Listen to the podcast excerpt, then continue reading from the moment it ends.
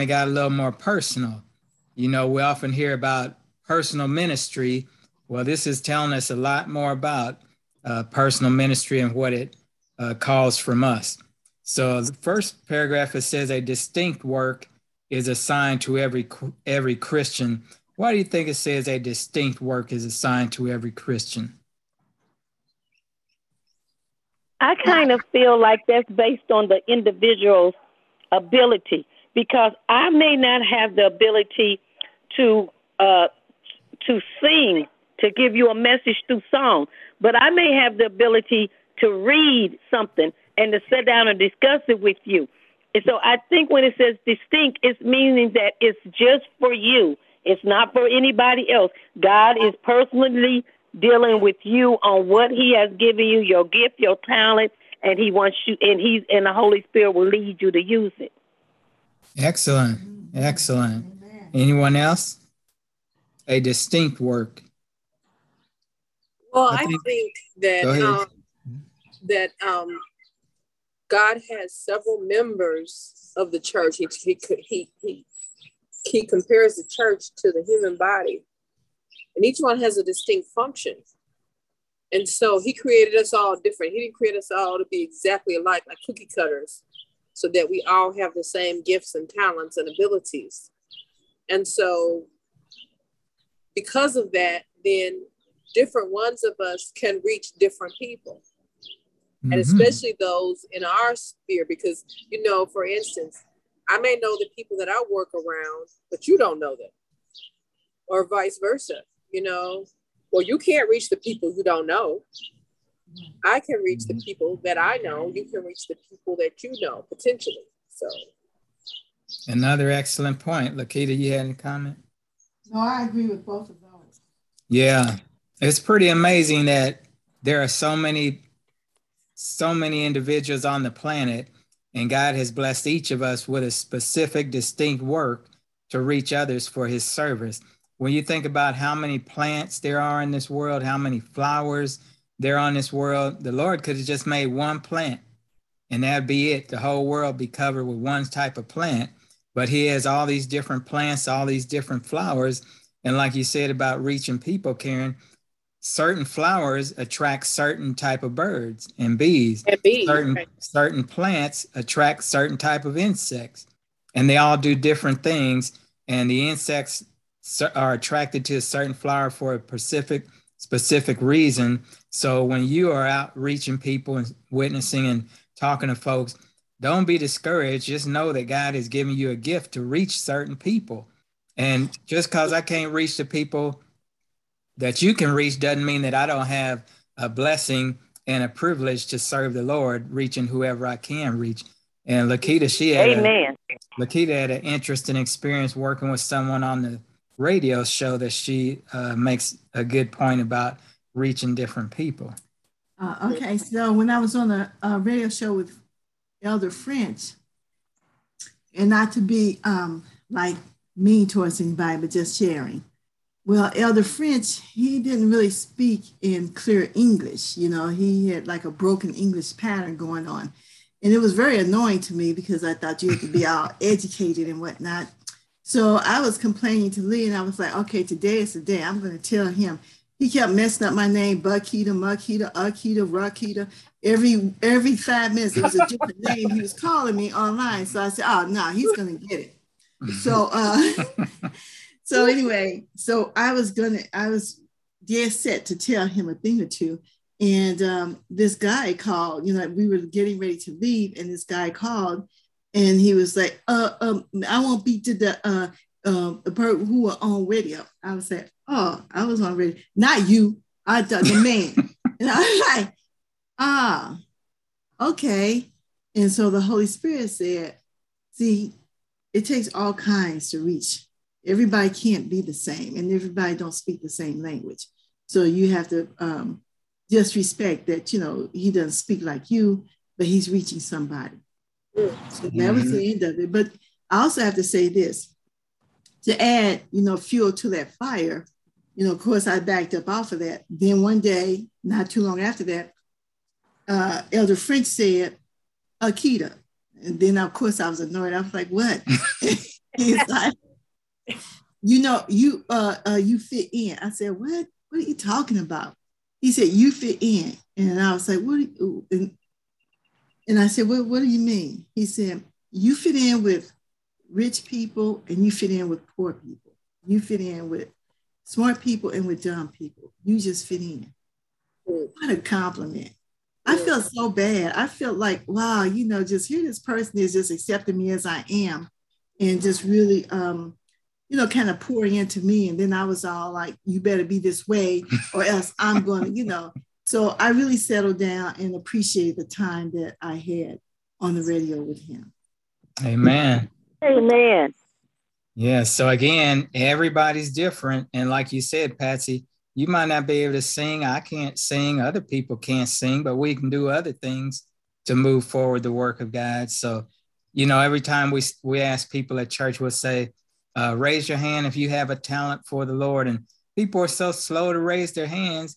Everybody has a talent. Maybe you just haven't figured out what it is, but all of us have been given a gift that we can reach other people and let them know about what God has done for us and what He wants to do for them as well. So don't ever sell yourself short. God has already put in you something special and a distinct work, as it said, is assigned to you to do. Mm-hmm. Uh, next paragraph it says God requires how many people to be a worker in his vineyard? Everyone. Everyone. That's right, everyone. You you know, you can't be a lazy Christian. God has called us to be workers in his vineyard. So you don't just get to come to church, sit on nice cushiony pews and enjoy the music. We also have a work to do in the vineyard. That's going out, going go ye therefore teaching and preaching to other people about the love of Christ. And it says we're to take up the work that has been placed in your charge, like we're talking about, what God has given you to do and to do it faithfully. So don't just do, you know, we don't want to be haphazard and slipshod in our work, but God calls us to be faithful in doing our work. How would you consider uh, doing your work faithful? What would you consider being a faithful worker? Well, I think uh, uh, first of all, when God puts something in your heart to do, you don't delay in doing it. That's number. That's one of the things. Mm-hmm.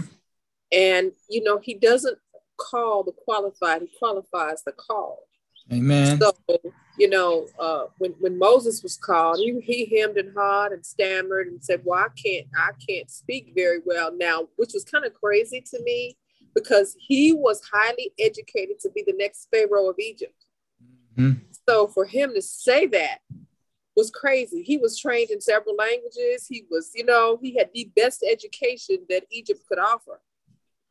And yet he he he said, I can't. I can I I I I I, I, I don't speak well. I don't, you know. And so mm-hmm. I think that as long as we are willing, God will take he will come he will how does it go he will combine divine power with human effort mm-hmm. to accomplish his purposes amen to that but i do think too mm-hmm. sometimes god has has to, to get our attention and because we feel like we're unworthy but what we don't fit what we don't understand is we're unworthy but if god puts something before us him and the holy spirit's going to be there Mm-hmm. That's what Karen and, and I, I agree when you talk about what do you mean that the work when you do something, do it, you know, do it faithfully. You know, I, I often look at sometimes, you know, as a teacher, that I would tell a student, you know, I'm walking around the room and I'm helping. I say, I'll get back to you in just a minute. And by the time I'm, you know, working and helping somebody else, I forget. And that student is just like, you know, evidently she don't think I'm important enough to even get back to. And then, you know, I have to remind them if I told you I'm going to get back to you and I didn't, you know, say, hey, you know, catch my attention, Miss Harper, you forgot me. And it, and so you are, you know, like I, I got a system where they had to hold up some numbers, and when I seen the numbers flashing in the air, that mean I forgot them. But you know, it you, sometimes we do it and we don't think about it. We do something we like, okay, I'm just going to do this much, and then I'll come back, especially with house cleaning and you never get back to it. So when God says be faithful, He expects us once we start doing what He's asked us to do, and the Holy Spirit is leading us. You don't just stop in the middle and say, I'll come back later. Mm, amen. You know, um, some years ago, talking about being faithful as a as a literature evangelist, you know, I would be paired with somebody, we would go out. So this time I was paired with Wilson. What's her first name? Mary. Mary Wilson. So um, Mary, you know, we was doing every other house, taking turns and stuff. And my stuff was bombing. I was falling flat on my face, you know, not getting anybody, you know. And she kind of seemed like I don't know if she was getting anybody, but her attitude was better.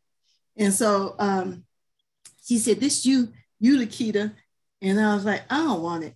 And she was like, she's like, you sure? I said, no, I don't want it. I said, I'm tired of this. You know, um, I'm she talking about, she said, but it's your turn. I said, you, you do it, you know, and just leave me alone and stuff. And so she said, okay, okay, you know. Now, Mary was another person who had a different pattern of speech. You know, you can't, if you um you gotta pay attention to her because sometimes she's saying some some very deep stuff and her thoughts aren't always connected. So you have to be willing to make a leap, you know, with her, you know, and stuff. So I was like, she's not going to get anything, you know. I, I really had some bad ne- negative vibes going on. So I'm not even going to all the bad things I was thinking. So, um, so anyway, we go in this house and she stumbles all through this, you know, presentation. It was terrible, horrible. I don't know how this woman heard anything she said. And so she was like, Oh, I like those books. I was like, What?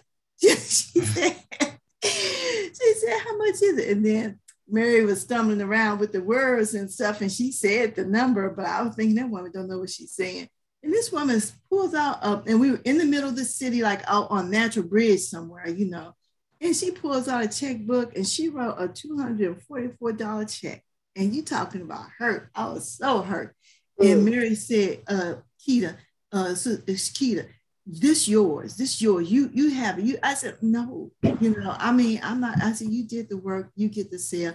And really, you know, the Holy Spirit was like, and so you should have a better attitude you know, so, but I her, I said, I said, no, you did it, Mary, you know, and stuff. And um, our tears was in my eyes and stuff because I felt I didn't feel sad because I didn't make the money, but sad because my attitude, she had such a good attitude, and my attitude was so poor and I was so negative thinking about her and just everything in general. So I'm just learning. The Lord helping me.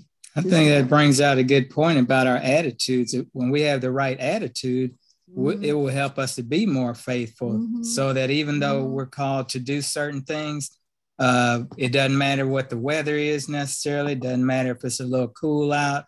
You know those type of things. Because being a Christian is not uh, an act of convenience you know, being faithful is not based on convenience, it's based on the principle and your desire to serve the Lord. So, regardless of the situation, we're still called to do God's work. And um, that's a good story about that. And not, you know, not looking at the outcome to determine the outcome is not ours only the work. You know, we're just supposed to go and do whatever right. God tells us to do. And then the outcome is in God's hands, you know. So I was wrong anyway, because I was trying to pretend like I was God, control the outcome, you know, mm-hmm. I thought the outcome should be a certain way. And when it wasn't, mm-hmm. you know, I was ready to stop doing what God told me to do. So it's a lot. Yeah, you know, it's a lot. And one of the things you you always quote, Sister White says, we should work disinterestedly. Yeah. Don't be interested in the outcome. Just do your work. Mm-hmm. Leave the outcome up to the Lord. Now, this next paragraph it says, "Were or if were every one of you a living missionary, the message for this time would speedily be proclaimed in all countries to every people, nation, and tongue." What exactly is a living missionary? yeah, is um, what's a living missionary? I think I think Lee that it is you it's not so much that you're preaching sermons, you're living the life of a true Christian. And people see that. And and and, and they they aspire to be like that, which is really you being like Christ. Okay. Good. Anyone else? What's a living missionary? Well, I think too when it says living, don't and, and, and you're gonna think this is crazy, but you got people that are Christians, but they're dead inside. So to me, mm. they're, they're they're not living; they're just dead inside. So you know, if you're not going to come alive for God and, and put some energy into it on talking to someone, even calling someone, whoever you meet in the store, if you're going to be dead inside, they're going they're not going to be able to see you alive and and be you know being able to understand like Lakita said she thought the lady didn't understand. There's going to be people that say well if the Christian gonna act like that I don't want to be no Christian. Look at them. Mm. you understand what I'm saying everybody? Yeah. Hello? Does it make sense? Yeah. yes. That was a good point. You know there are Christians who are dead inside and how can we represent a living savior if we're dead inside? So Excellent points. Excellent. Mm-hmm. It also then says every true disciple is born into the kingdom of God as a missionary. Now, many times, whenever we hear the word missionary, what do we think of first? we think of they going overseas in the foreign countries. Yeah. Mm-hmm. Yeah, we always think a missionary has to go way across the ocean, you know, or way around the corner somewhere but and and you don't have to go to school to be a missionary. They do have schools for missionaries but every true disciple is born into the kingdom of god as a missionary. So what does that mean to us? If we're born into the kingdom of god as a missionary what does that tell me? Because he intends for every one of us to have a star to have a crown first of all and to have a star in our crown because we have help someone else make it in. Hmm.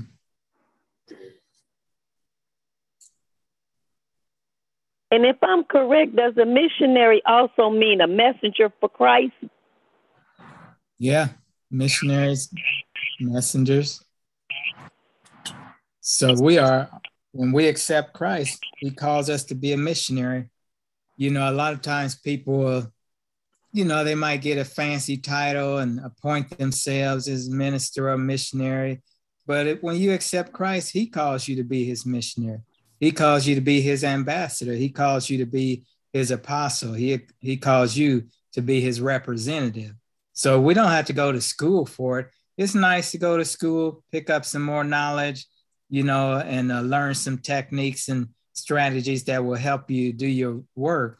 But you don't necessarily need that because as a missionary, you go and deliver the message of God and point people to Christ.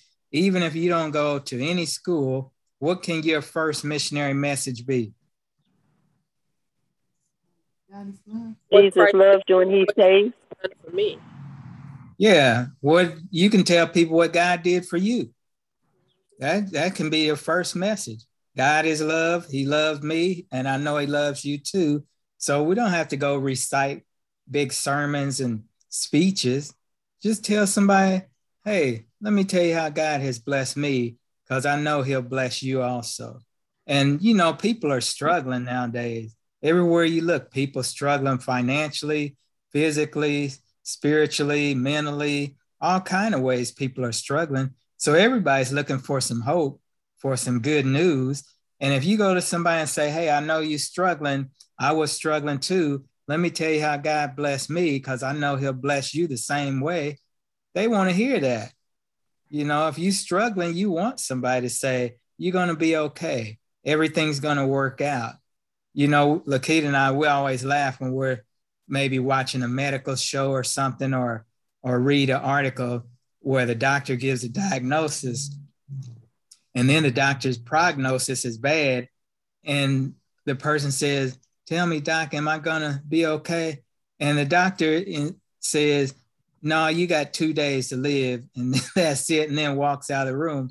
And we always laugh and we're thinking can't the doctor just give him some hope some encouragement? Just say something kind. You know you don't know the outcome even as a doctor. You don't know how god's going to bless them and if you say, yeah, you're going to be fine, and they're not fine, they at least had good hope when before they passed away. So what does it hurt? So let's. Hey, you let's know, that's one reason. Go ahead, Patsy. That's one reason why I think, you know, this class was so important to me because I, you know, I came out and said I don't know a lot about Ellen White, and and it was just like your your your your your discipleship class was like, come and join us. And it wasn't that you guys were saying we know more than you ever know, but you heard cries for somebody saying, I don't know, and I don't know who to go to. And, and it's one thing once people start working with you as as giving their part of their missionary because i kind of think this is little, little on the missionary work too because you're mm-hmm. giving us a message you're helping us to understand. Then when we hear other people talking about ellen white like today when elder uh, rodney brought, was saying some stuff about ellen white it i said oh i studied that i studied that. But you know i didn't say it but inside i was all happy. I was like now i know what he's talking about because i studied it and and that's just a really good feeling that the Holy Spirit will bring it back. But you got to get it in, and if you don't know where to get it in, put out there somebody is willing to pull to uh, to do a hand of fellowship, saying, "This is how I did it. I went to this class, and now now I'm teaching the class. And if you want to join us, you open the doors for us to do that." Mm-hmm. Amen. Amen. All of us in this class are missionaries. We learn and then we share. And I want to say this too. I, am sure maybe Lee's going to get to it anyway. But um, that first missionary effort is in the home. You know, it's your family members and stuff, and that's really important for us to realize that, that that's where our first missionary effort is. is Amen. It? Amen. Mm-hmm. Amen. And that's a good segue because that's the next uh, paragraph as we receive from God, we become givers to give to others. And the next paragraph said, God expects what kind of service? Personal. Personal. Now that's going to come back in just a little bit, but remember that personal service. And then, as we talked about, not everyone can go to be a missionary in foreign lands, but like Lakita just said, all of us, each one of us, can be a missionary in our homes and in our families and in our neighborhoods. You know, Amen. start at home and go abroad. Start at home and spread out. It sounds real fun to be a big missionary and get on a plane and zip over to the Bahamas or zip over to China or zoom down to South America and be a missionary. But what about your brothers and sisters in your own household? What about your children? What about your neighbors and your cousins and friends at work? Who's going to witness to them?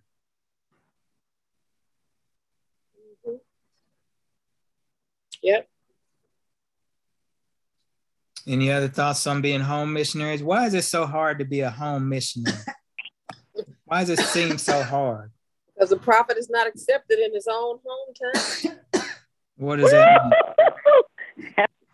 Explain that to us. Because people because your family knows all of your faults and all the things that are wrong with you. And so when you try to tell them something, they're like, oh, okay, now I remember when you blah, blah, blah, blah, blah mm. you know and so it's very difficult to witness to your family when they know you and they know they've seen you and they've seen the things that you've done and so mm. it's easier to go and speak to someone else who knows nothing about you except what you are presenting to them about christ my goodness so because but even family- sometimes too not only in your family you even have your your brothers and sisters in the church that if they, you know, if you want to join one of the ministries in the church and they're like, uh uh-uh, uh, because I remember when such and such said you didn't do good with her ministry.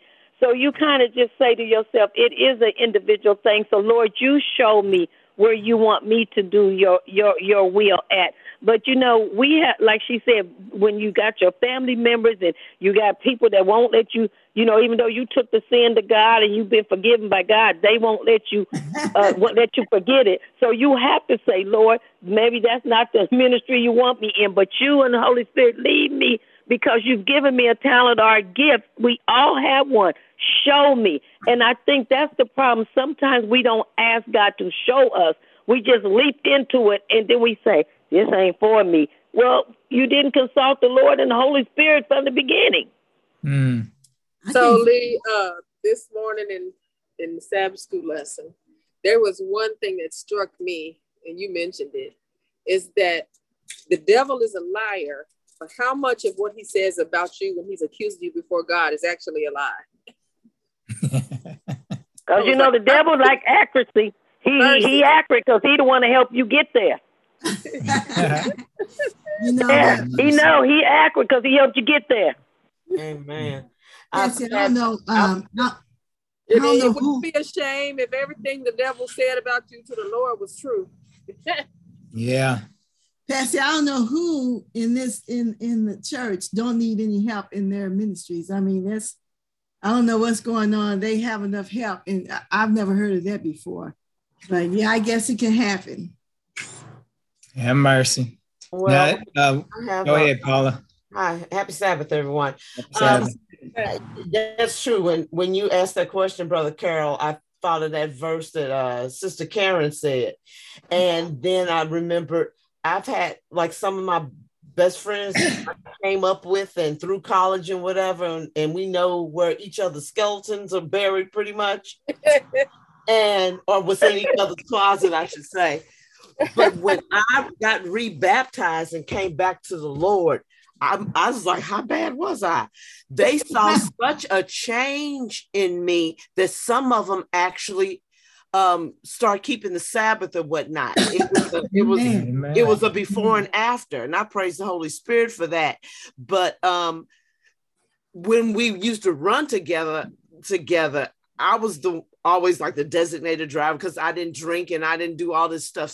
You know, I didn't do a lot of stuff they were doing, but I couldn't tell them anything because mm-hmm. I was going to the same places they were going. You know what I'm saying? Even yeah. though, girl, yeah. You know, you don't need to drink like that, or you don't need to do this and that and the other. Well, you right here with, me, even though I wasn't doing it. So I was not a good witness then, right. but after I sincerely, the Lord, the Lord brought me back, and He truly changed me.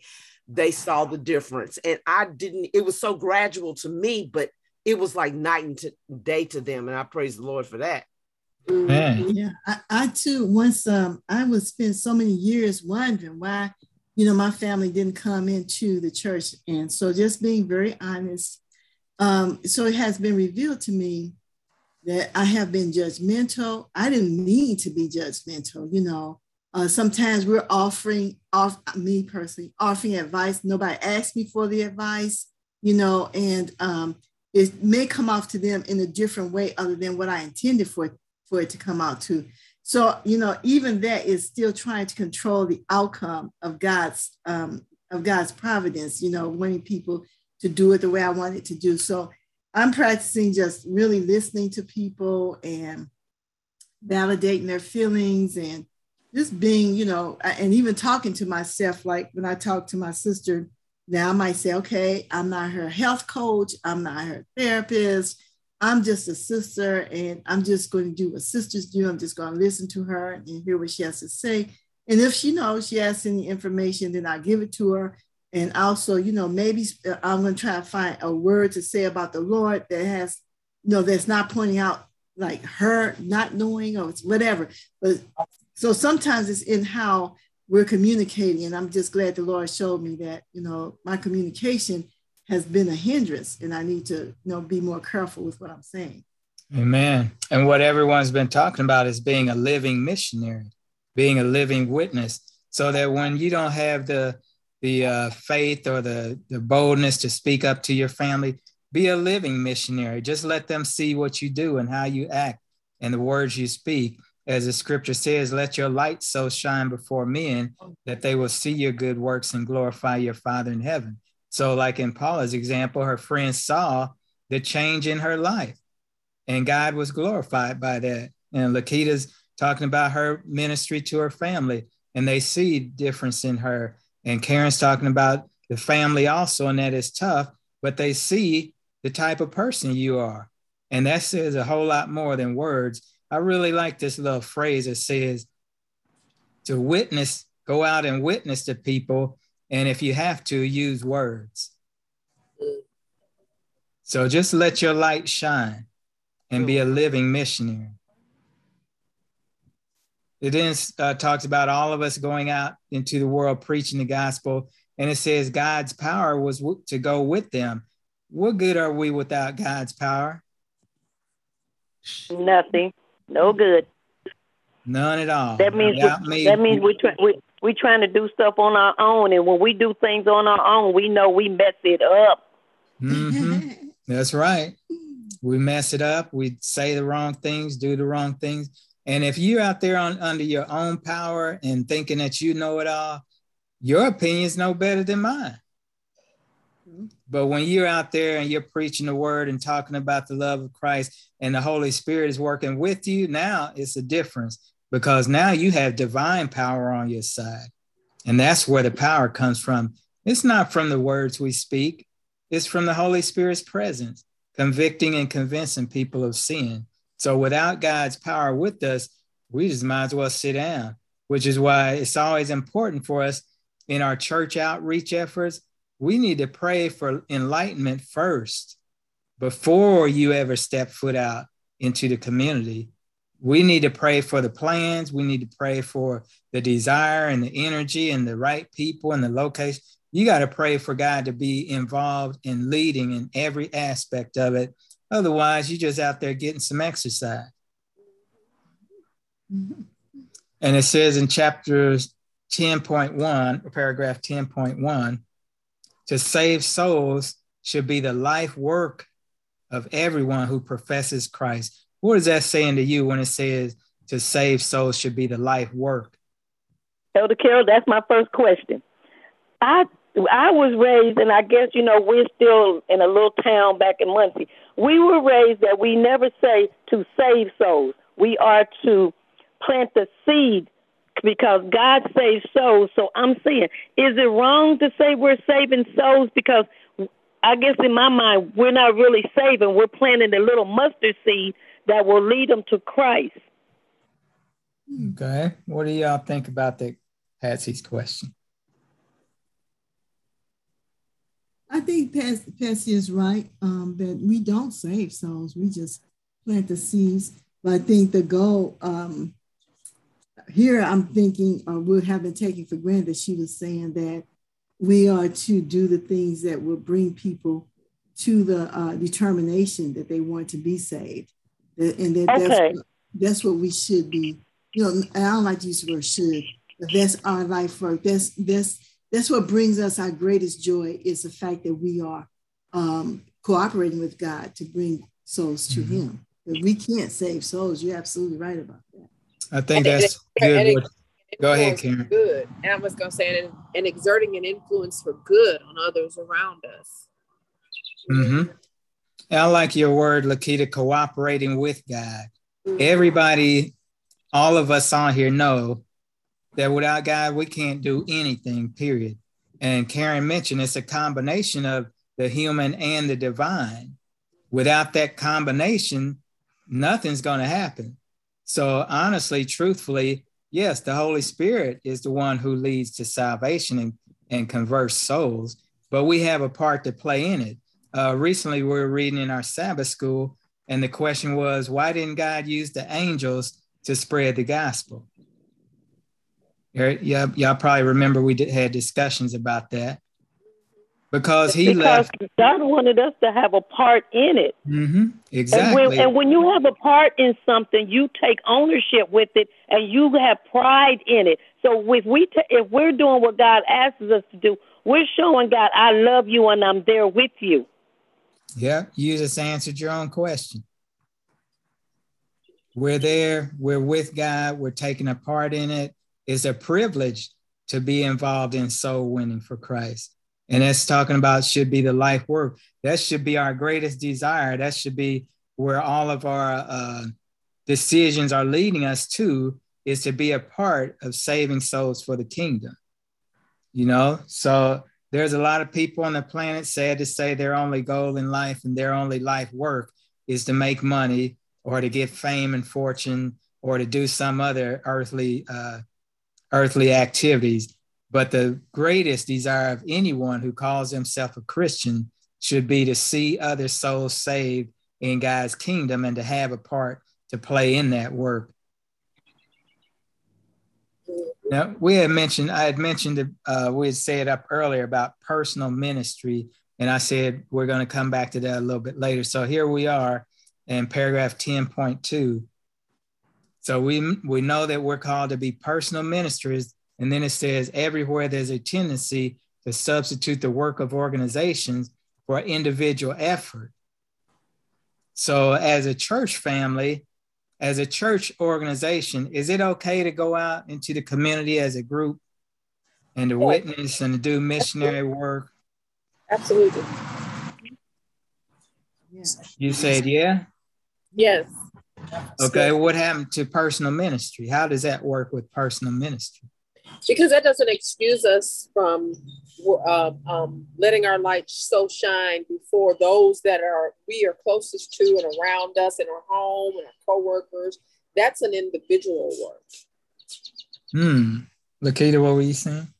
I agree with Karen that you know, um, even I think even when we go out as a group, you know, of people, then we still doing personal ministries because we're still in the independently working um, with a person one on one. So it's still kind of it's still personal ministries and stuff. Okay, because that was my that was my second question. When it got down to where it said it's not to be left to, up to committees or organized charities.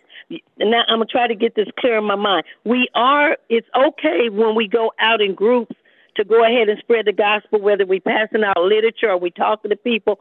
But we also are, is this what he's saying? We also have a personal, individual thing that we should be doing for Christ too. So am I am I am I getting the, the concept right? Yes. Mm-hmm. Sounds good. But you know, you know what, Patsy? I think one thing I, I think about is sometimes when we think about personal ministries, uh, it, it, we have to do something. But see, I don't think of ministry that way. And I think somebody said it like this we should all witness, and sometimes we should use words. But your life is the is your witness. Your everyday living Should the be way your witness. Say that again. Okay, okay. Should be your witness. Yeah, I mean, it is your witness, whether it's a good one or a bad one. You know what I'm true. saying? So, you know, you just your living, you know, when you when you drive someone to the store because or invite a girlfriend over for you know tea or or whatever and you guys get on the subject of talking about the bible or you know you have prayer with your friend you know sometimes to me it, it seems like we have witness over here and our lives over there no our life is the witness so what we do counts everything that we do counts in terms of witnessing for god mm-hmm. Okay, that, that that now that helps clear it up. Thank you. Yeah, and it's it's very true. Sometimes our churches do corporate missionary work. So, for example, if your church uh, does a concert, a gospel concert, and everybody's up there singing, and then that's the end of it, and everybody goes home. That's like corporate ministry, where you had a group of people ministering all at once.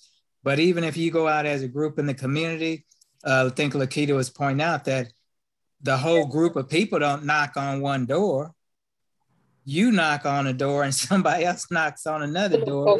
So now you are an individual Amen. doing personal witnessing. So it always comes down to personal ministry. Many times Jesus preached sermons to a lot of people at once, but he really liked meeting people by themselves where he can personally get to talk to them, personally find out what's going on in, in their lives, personally find out what their needs are, and then personally invite them to follow him.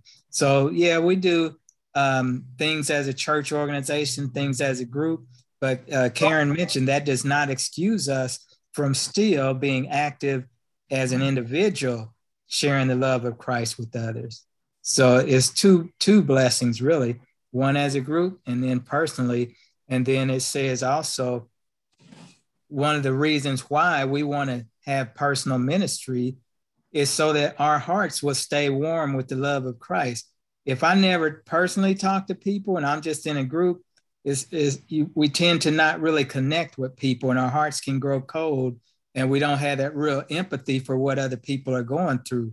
But if I sit down and talk to you and find out what's going on in your life, uh, how did you come to this point in life? What can I do to assist you?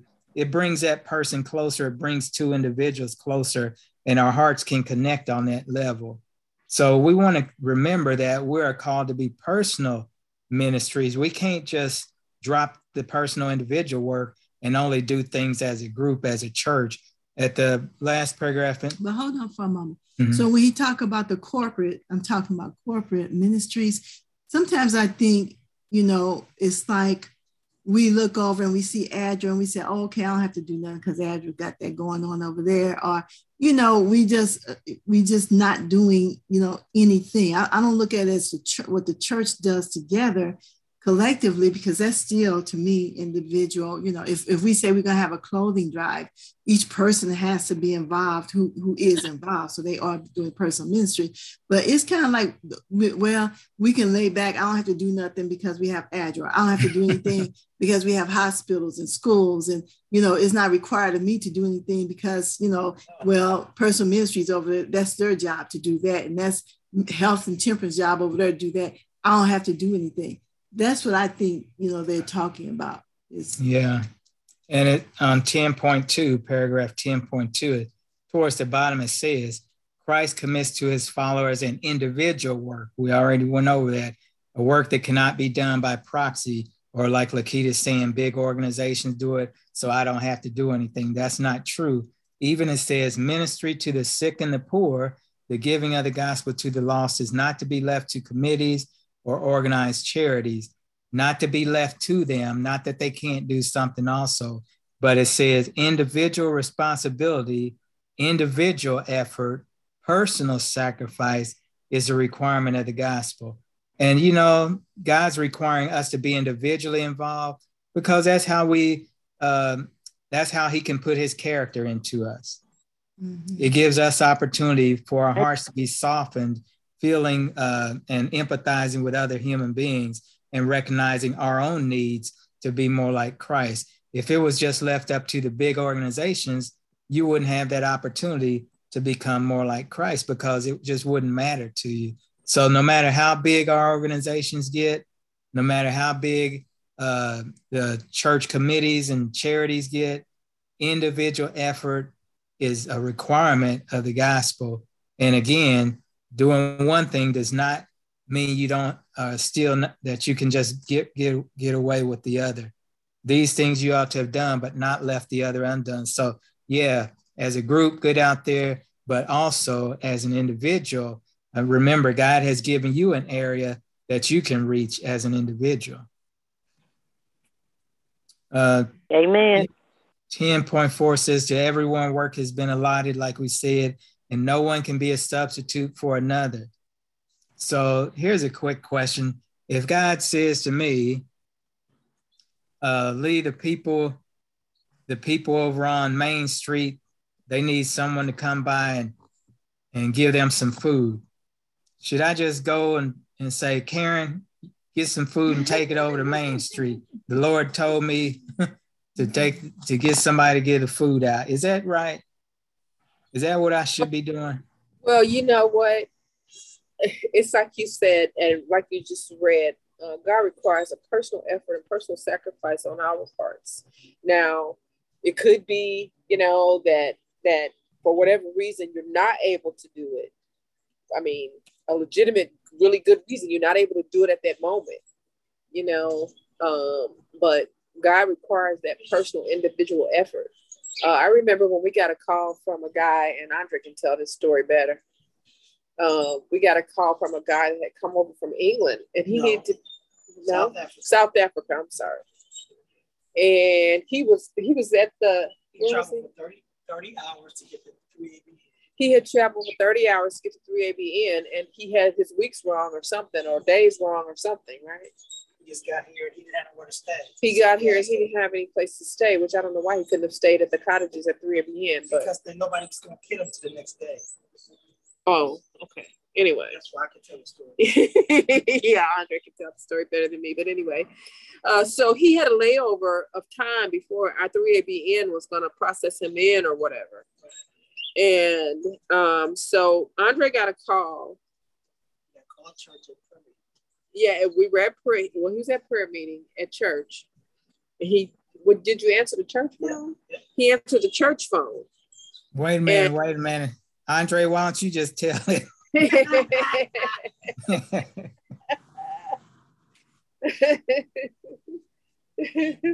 yeah, I was trying to fix something for my mother. That's why I was. I wasn't able to talk. So anyway, I went and answered the phone at the church while we were at uh, Ebenezer, and the gentleman on the other end uh, basically said that he was in town to meet up with um, 3ABN. And so, of course, I tried to hand him off to the pastor, but the pastor wasn't there. So I told him um, to call back and I'll see if I can get the pastor to um, to address his needs. Well, church was over with and we were getting ready to leave out, and he uh, called back.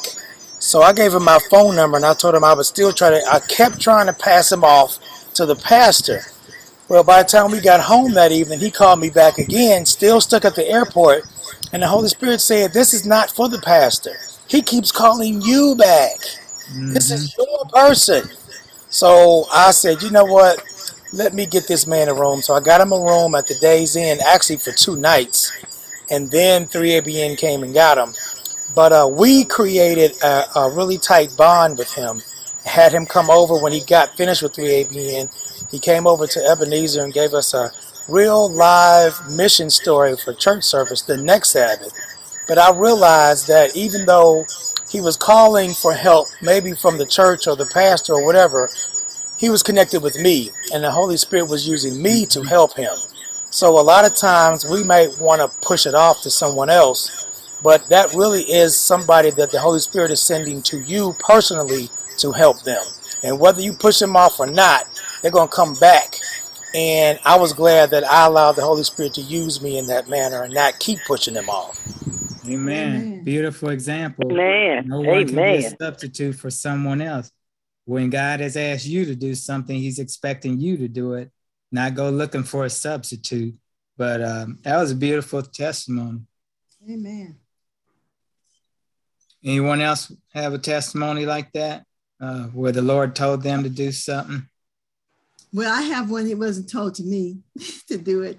And I think I said this before, but it just left a, um, an impression on me about doing what God tells you to do. You know, when I was doing LE work, and the person I was with, you know, was told come back at this time tomorrow, right? Then they just decided to slow poke around and blah blah blah. And even when I brought it to them, hey, they said come back at this time. Oh, I'll get there when I get there.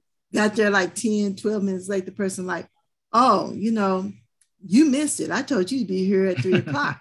and so, you know, I was gonna buy that with I had the money right there waiting on you at three o'clock. You wasn't here. It's like 312. He said, so you know, you missed it. And so uh, I'm not buying it. But then my mm. little person that was buying something a lot less was like, I still want mine. and so, so you know, when he tells us to do it, it is for us. We just don't know mm-hmm. why all the time, why God is using us and stuff, right? But you know, it's for us to do. This is all part of what we talked well, about in well, the class know. today. Intimate relationship. We have to build an intimate relationship with God where when he says go, we go. Mm-hmm. Oh, that you're doing it. So Patsy, you had a comment? Yeah, I said because you know when Melinda gave me a call and said, you know, we're going to need a substitute teacher here, she said, because, you know, Miss Meeks was going to be gone for a month in November. And I was like, oh, well, since she got the lower, uh, you know, elementary kids, I said, well, maybe you need to get, and I gave her a name of another sister that, that was at Northside that had retired from teaching. I said, she's probably way better than, with the, you know, with the, with the lower lowercase. I said, because I was high school. And then Melinda said, I'll see you on Monday. and you know how you say to yourself, okay, so I went in there and I was like, it's been a while since I've even subbed in the elementary school. So in my mind, I was trying to be like Moses, tell the Lord, Lord, I don't do elementary, I'm high school. But once I got in there, you know, and I said, Miss Meeks, I mean, she was so kind to me, and she started showing me. She said, "Now observe me for today," and I'm, I, and I was just like, man, I could, I was trying to come up with all kind of excuses. Yeah, you know, one thing that would help us, all of us, to rem- remember that when God calls you, he also enables you. So when he calls you to do something, he's giving you the ability to do it. He's giving you the ability, he's giving you the resources. All we have to do is step out on faith mm-hmm. and again make our life work that of soul winning for Christ. Now, here we're talking about individual witnessing and stuff. On paragraph 10.5, says we should all be workers together with God. Then it says, no idlers are acknowledged as his servants. So what is that sentence saying? No idlers are acknowledged as his servant. What does that mean? Well, you're not. I mean, you're not serving him if you ain't doing nothing. That's how. What's an idol? And I, I like what I like what Karen said. When you get to heaven, everybody's gonna have a star in their crown or somebody that you told about the good news. Now, mm-hmm. if you ain't gonna do nothing, you ain't gonna have no crown, and you ain't going nowhere but right back here. You gonna stay here on earth. Have mercy. Ashes to ashes. so idler means people who aren't doing anything. So now here's the next question. It says the members of the church should individually individually feel that the life and prosperity of the church are affected by their course of action. How is it that the life and prosperity of the church, and we'll use uh, Alton Church and Tabernacle and Northside uh, local churches, how is your individual uh, connection with the church? How is your individual course of action affecting the church? How is what well, I'm doing or not doing affecting the church? Well, so let me go to a story in the Bible about Achan. And uh, they were uh, told, the children of Israel were supposed to go and take Jericho, and they were supposed to march around it for seven days, and on the seventh day, march around seven times, and God would bring the walls down and give them the victory. But he told them, don't keep anything, don't take anything, don't kill all the people, everything and Achan took a, a, a, priestly, uh, well, what was it, a Babylonian robe that he just thought it was just it was just marvelous in his sight, and he took gold and silver and he hid them in his tent.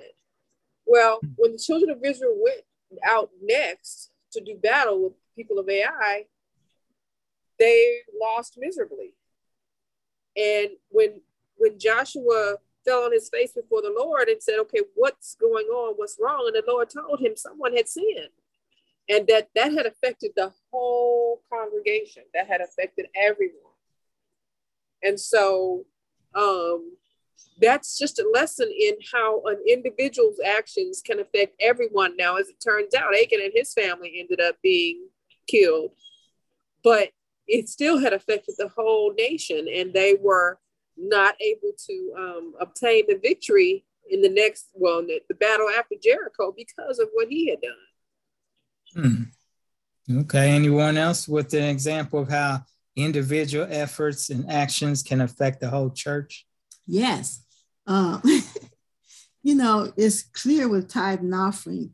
I was reading this week about a guy who says um, he said he wrote four books during the pandemic and he wanted to self-publish these books. Of course he have a big platform out there people following him and stuff.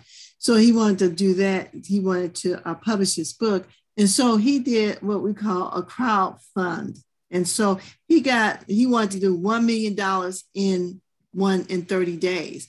He got $1 million in an hour and $15 million in 24 in 24 hours.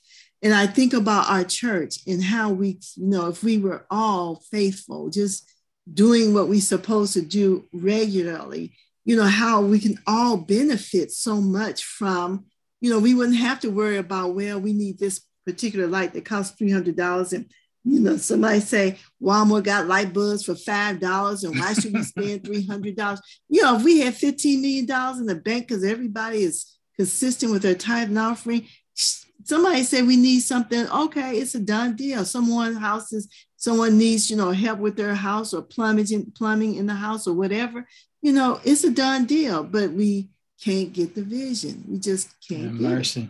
but you know i heard and i said i know my brother one of my brothers was was jehovah witness but i heard that the jehovah witness they don't hire people to come in to repair they use the people from the inside that have the skills to do to do that kind of stuff. And I said, we as Adventists, we have so many people that have so many skills that even the simple little things, like she said, if the light bulbs or we have some electricity electricity problems, we got people that have been retired as like as plumbers and stuff. They have the skills. We just, as a church, need to connect with them. Amen. And that's a good point too about how a person's individual efforts can be a blessing to the church also. how the church can be affected by their individual course of action. Mm-hmm. It's something for everyone to do. Uh, do you realize that tithe, uh, the tithe and offering system, the tithe and offering plan of systematic benevolence is the original GoFundMe? yeah. Yeah. All you got to do is put it out there. Hey, folks, here's what we're doing. And then people just come gladly to give return. Something for everybody to do. Every soul that believes God's truth is to stand and in their place and say, Here I am, Lord, send me. And it's the privilege. It's not a bother, it's not a burden, it's not something to hate. It's a privilege of all of us not only to look for the second coming of Christ, but to do our part to hasten the second coming of Christ. Because the sooner he comes, the sooner we'll be out of this world of sin and on our way to glory in heaven. And never think that you're, you know, too too small or too insignificant or too this or too that. Every one of us has something to do in spreading the gospel message of Jesus Christ. So that's what we want to keep in mind. Every one of us and every person who calls himself a Christian has a work to do, uh, working and cooperating with God and His Holy Spirit to win souls for the kingdom. Amen. Amen. All right, Karen. Uh, where are we at for next week? So we are in Testimonies for the Church, Volume 1, Chapter 93, Usury. Chapter 93, Usury. What is definition of usury? So we can be ready. Interest. Interest. Yeah, taking interest on a loan. Oh, okay, like financial interest. Okay. 90, yeah, chapter 90. Okay. We'll uh, close out with a word of prayer and then we'll continue enjoying the Sabbath. Lakita, would you pray for? Most honorable Father, in the blessed name of Jesus, we thank you so much for this Sabbath day, dear Lord.